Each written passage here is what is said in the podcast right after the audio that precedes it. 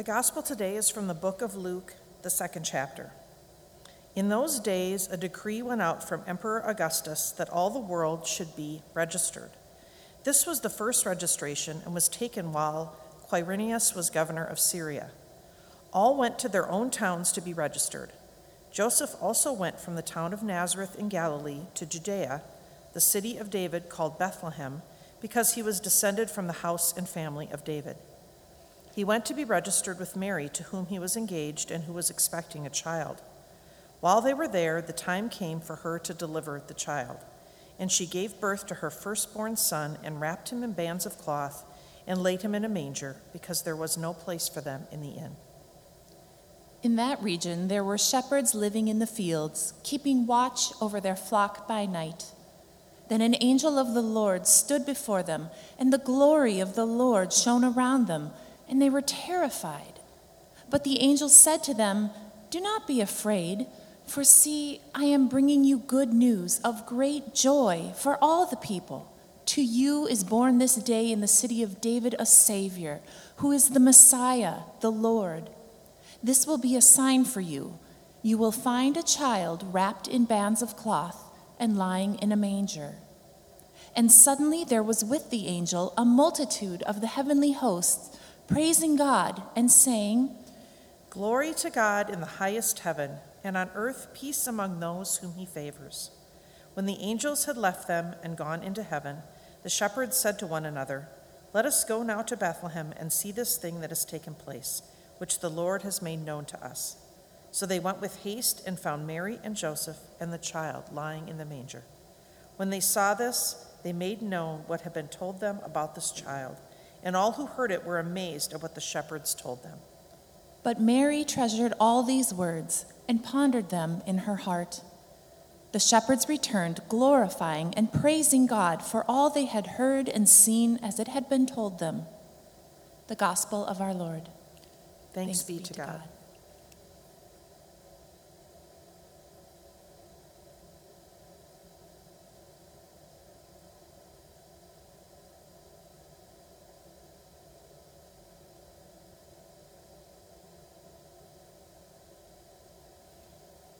God's grace and peace, this divine love, may it find you wherever you are on this Christmas Eve.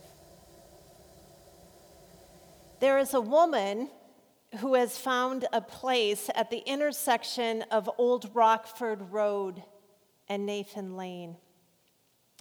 She stands on the cement island between asphalt lanes, her need written on a cardboard sign for people in cars to read as they wait at the stoplight. She is persistent in the unexpected balmy December days, and now in a frigid wind that does not seem to subside for need. A member of Mount Olivet shared with me that he saw her need and rolled down his car window and offered her the cash in his pocket. He noticed her the next time he was there and greeted her again. This time, she asked his name, and he asked hers. Come to find out that sharing a name can invite a story to be told. She lost her job when restaurants had to close. That, coupled with a car in need of repair, turned the tide from making it to not making it the domino effect of systemic poverty. Evidence again of what is not right in the world inequity, injustice, grief, despair, if we stop to notice. She stands there protesting the way the structures of this world function in hope of what could be. This man contemplates how he can make a difference for this woman and others without a home. Yet, the despair subsides for a moment in this unanticipated encounter between two people because our lives are stories, not statistics. Something changes when human need meets human compassion. Money offered as daily bread, hope kindled.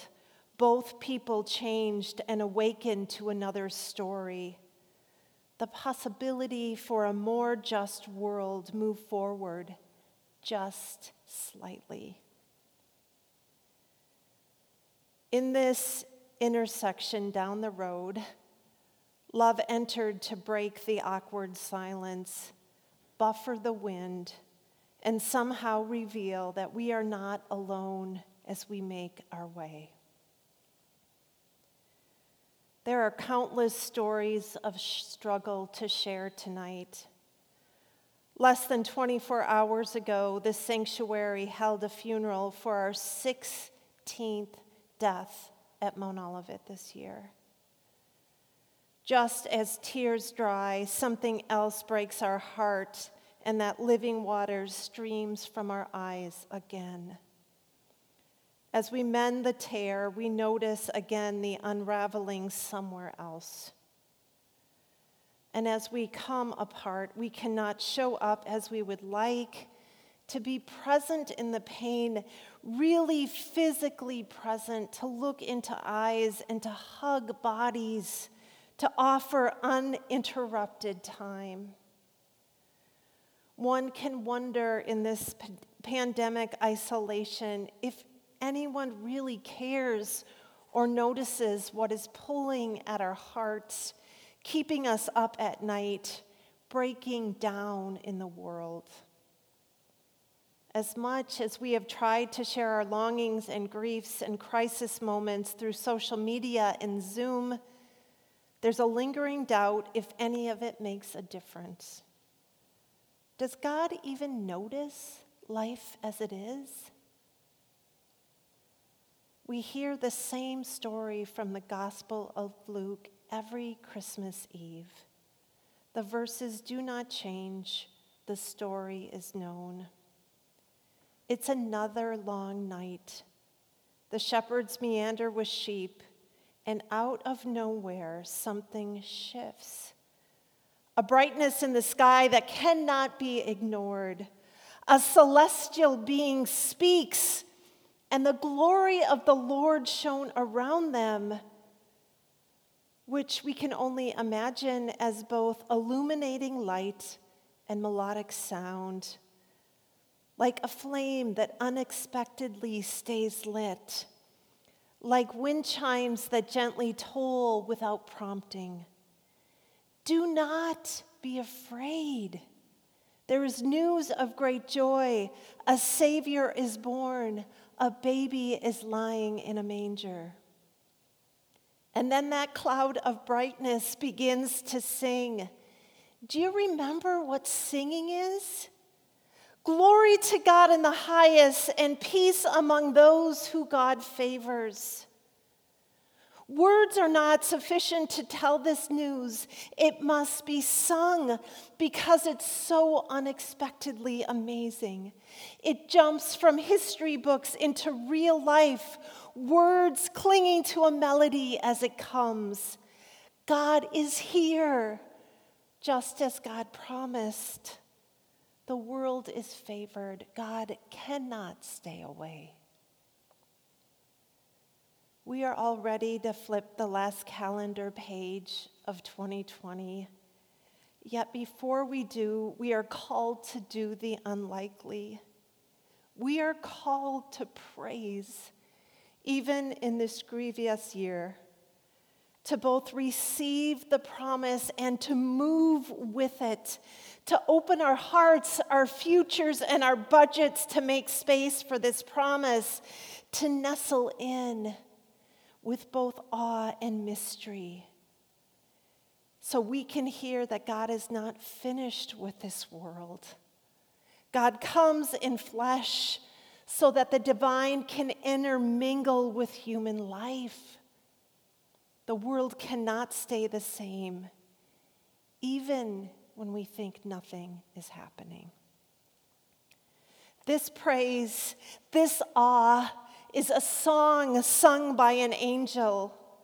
It is also the call of the shepherds who, on a whim, venture on an unexpected road trip, deciding to go see what has been told to them, to lean into what is waiting to be found.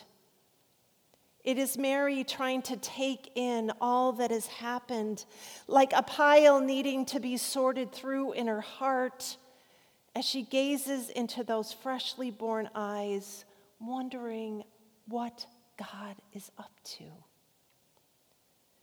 We cannot miss the movement of reverence and praise to hear that God favors the world and delights in coming to us. And so tonight, this good news heralds out into a virus infected world in need of healing to an unexpected conversation on a cement island right down the street, to faint spirits, exhausted bodies, diminished dreams. Landing even tonight on your heart as you watch a live stream Christmas Eve service wherever you are. God's words of promise do not discriminate on whom they fall. The message of good news of great joy descends like needed rain upon the dry earth and waters things even thought dormant.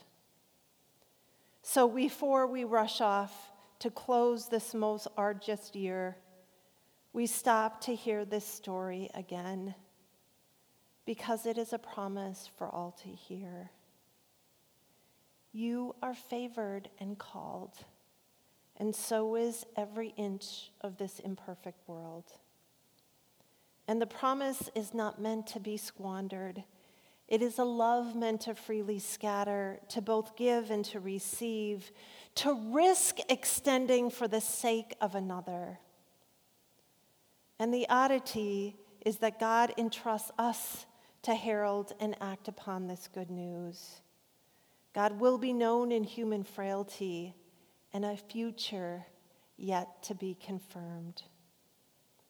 Earthly power will not get the last verse. And this is why we roll down a window and we ask a name and begin a conversation. Why we do all the seemingly insignificant things that we do to act upon justice, to feed and to house to walk with each other through the disruptions, to change systems and structures, to love when it is so hard to love. At Christmas, God steps down and among for love to be revealed in the unfinished business of this world. We forget, though, that God is here working in and with all that is not right in this world, step by human step. We are not alone. The divine enmeshed with human, hope and fears meet in a love that is freshly born. And for this holy night, it is both a living word and our song of praise. Amen.